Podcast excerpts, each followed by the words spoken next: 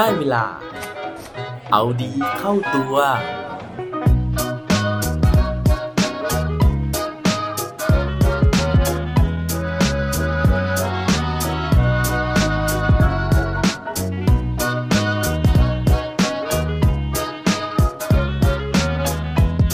คุณเคยลองชั่งน้ำหนัก หลังจากเล่นโซเชียลมีเดียไหมครับสวัสดีครับ พบกับผมชัชวาลแสงปรีดีกร และรายการเอาดีเข้าตัว รายการที่จะคอยมาหมั่นเติมวิตามินดีดี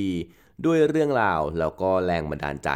เพื่อเพิ่มพลังและภูมิต้านทานในการใช้ชีวิตให้กับพวกเราในทุกๆวัน วันนี้นะครับผมอยากจะมาชวนคุยด้วย 2 เรื่อง 2 ราว ซึ่งเป็นเรื่องที่ทำให้เราเนี่ยมีความสุขทั้งคู่นะฮะเรื่องแรกนั่นก็คือเรื่องของการเล่นโซเชียลเน็ตเวิร์กนะครับและเรื่องที่2นะฮะคือเรื่องของการกิน แต่ว่าทีนี้นะฮะหลายคนรู้หรือเปล่าครับว่า 2 เรื่องนี้มันมีความเกี่ยวข้องกัน และที่เกี่ยวข้องหนักกว่านั้น เขาบอกว่าการเล่นโซเชียลเน็ตเวิร์กจะทำให้เราอ้วนขึ้นโดยที่เราอาจจะไม่รู้ตัวนะฮะ ตอนนี้หลายคนนะฮะอาจจะเริ่มตั้งคำถามนะครับ เหมือนที่ผมตั้งคำถามเหมือนกันนะฮะ ตอนที่ผมอ่านเจอบทความนี้นะครับในนิตยสารมติชนสุดสัปดาห์ คอลัมน์คูเทคโดยจิตสุภาชินนะฮะหรือว่าสู้ชิงนั่นเองนะฮะทีนี้ลองมาช่วยกันคิดไหมครับว่าเอ๊ะโซเชียลมีเดียกับการกินนะฮะหรือว่าพฤติกรรมที่เราอ้วนขึ้นเนี้ยมันเกี่ยวข้องกันยังไง ตอนแรกนะครับผมคิดว่าน่าจะเป็นเพราะว่าเวลาที่เราเล่นโซเชียลมีเดียเนี่ยเรามักจะมีแนวโน้มที่จะไม่ออกไปทำอะไรเลยนะฮะ เช่นไม่ออกกำลังกายนะฮะ หรือว่า นอนจุ้มปุ๊กนะฮะอยู่บนเตียงหรืออยู่บนโซฟาเนี่ยแล้วก็เล่นโซเชียลมีเดียไปทั้งวันทำให้เราอาจจะเผาผลาญแคลอรี่น้อยลง หรือว่าทำให้เราเนี่ยขยับน้อยลง ซึ่งสสสเขาบอกนะฮะว่าขยับเท่ากับออกกำลังกาย ทีนี้พอเราไม่ได้ออกกำลังกายไม่ได้ขยับนะฮะเราขยับแต่นิ้วเนี่ยมันก็อาจจะทำให้เราเนี่ยอ้วนขึ้นโดยไม่รู้ตัวนะครับ แต่ว่านั่นอาจจะเป็นแค่สาเหตุหนึ่งนะฮะเพราะว่าจริง ๆ แล้วเนี่ย ในบทความนี้นะครับเขาบอกว่าสาเหตุที่เราเนี่ยน้ำหนักขึ้นโดยไม่รู้ตัว เพราะว่าโซเชียลมีเดียมันแอบส่งผลต่อนิสัยการกินที่เราไม่รู้ตัว นั่นก็เพราะว่าเขามีผลการวิจัยนะฮะว่าเมื่อไหร่ก็ตามนะครับที่เพื่อนเนี่ยแชร์ประเภทอาหารที่เขาไปกินนะครับ มันจะส่งผลต่อมื้อต่อไปที่เราจะเลือกไปกินโดยที่ไม่รู้ตัว หรือพูดง่าย ๆ ก็คือว่า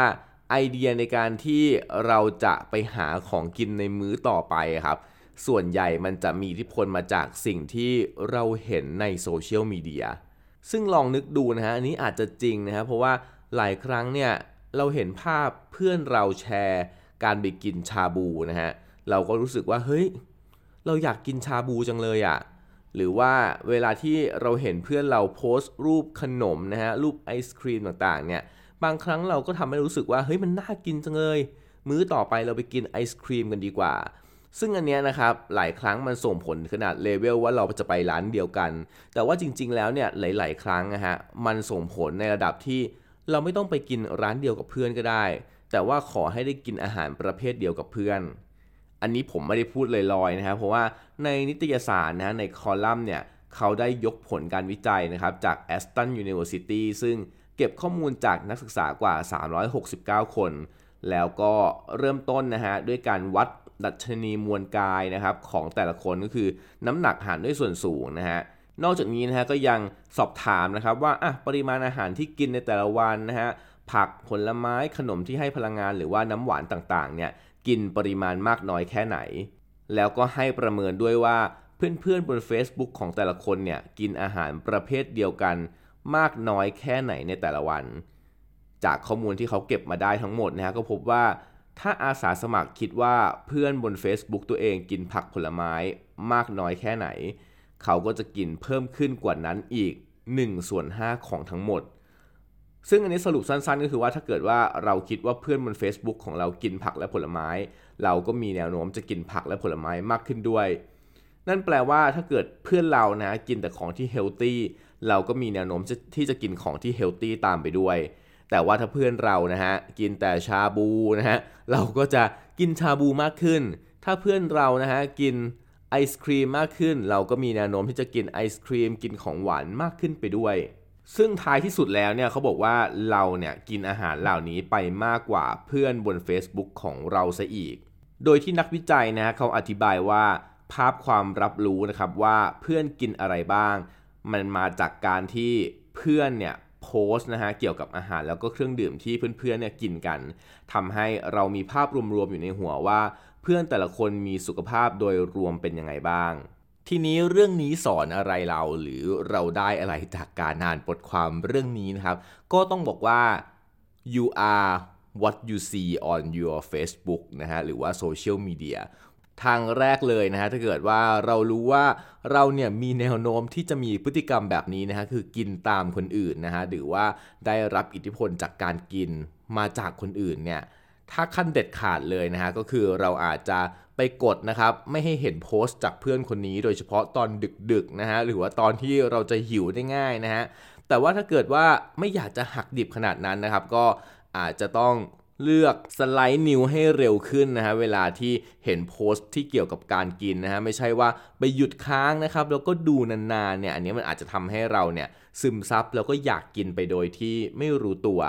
แต่อีกทางหนึ่งที่จะช่วยเราได้นะครับก็คือการเอาน้ำจืดมาละลายน้ำเค็มนะฮะนั่นก็คือการที่เราเพิ่มความถี่ของโพสต์ที่มันดีๆนะฮะอย่างเช่น ถ้าเกิดว่าเรารู้ว่าเพื่อนคนนี้เป็นสาย healthy นะฮะเราอาจจะไปกดไลค์นะครับหรือว่าไป interact นะฮะหรือว่ามีปฏิสัมพันธ์กับเพื่อนคนนั้นเนี่ยมากหน่อย เพื่อให้โพสต์จากเพื่อนคนนั้นเนี่ยครับที่เป็นโพสต์ดีๆเนี่ยมาปรากฏให้เราเห็นเยอะขึ้น อันนี้มันเคยเกิดปรากฏการณ์นะฮะที่เราอาจจะเคยถามว่าเฮ้ยทำไมคนสมัยนี้นะฮะไปวิ่งเยอะจังนะครับหรือว่าไปวิ่งมาราธอนเยอะจังวิ่งฮาฟมาราธอนเยอะจัง ซึ่งมันเยอะขึ้นจริง ๆ โดยที่สาเหตุนะผมว่ามันก็คือมาจากสาเหตุเดียวกันคือ พอเราเห็นเพื่อนของเราเนี่ยไปวิ่งบ่อยๆ มันก็เลยเกิดความรู้สึกว่า เออ เราออกไปวิ่งบ้างดีกว่า อย่างน้อยเพื่อจะรู้สึกว่ามันรู้สึกยังไง อย่างที่สองคือ เราเห็นเพื่อนเราวิ่งแล้วสุขภาพดี เราก็อยากที่จะสุขภาพดีบ้าง เพราะฉะนั้นถ้าเกิดว่าเราอยากให้มันเกิดเอฟเฟกนะฮะอยากให้มันเกิดปรากฏการณ์แบบการวิ่งที่มัน popular ขึ้นนะครับเราอาจจะต้องไปเลือกตามเพื่อนที่ healthy ขึ้น เช่น เพื่อนที่กินผักกินผลไม้ เพื่อนที่กินคลีน เพื่อที่สุดท้ายเนี่ยมันจะชักจูงให้เราเนี่ยเกิดการอยากทำตามมากขึ้น หรือบางคนนะฮะก็เลือกใช้โซเชียลมีเดียนะครับอย่างเช่นเรื่องของการสร้างกรุ๊ปไลน์เพื่อที่จะตั้ง Challenge กันและกันนะฮะว่าเฮ้ยอันนี้เป็นกลุ่ม IF เรามาให้กำลังใจในการที่จะทำ intermittent fasting กัน หรือว่านี่เป็นกลุ่มกินคีนก็จะแชร์อาหารนะฮะหรือว่าแหล่งอาหารที่เป็นเรื่องของการที่มีแคลอรี่น้อยนะฮะไม่มีไขมันไม่มีน้ำตาลให้กับกันนะฮะนี่ก็เป็นเรื่องที่เราสามารถที่จะเอาโซเชียลมีเดียเนี่ย มาให้แรงบันดาลใจในการที่จะควบคุมการกินนะฮะหรือว่าให้เราเนี่ยมีสุขภาพดีขึ้นได้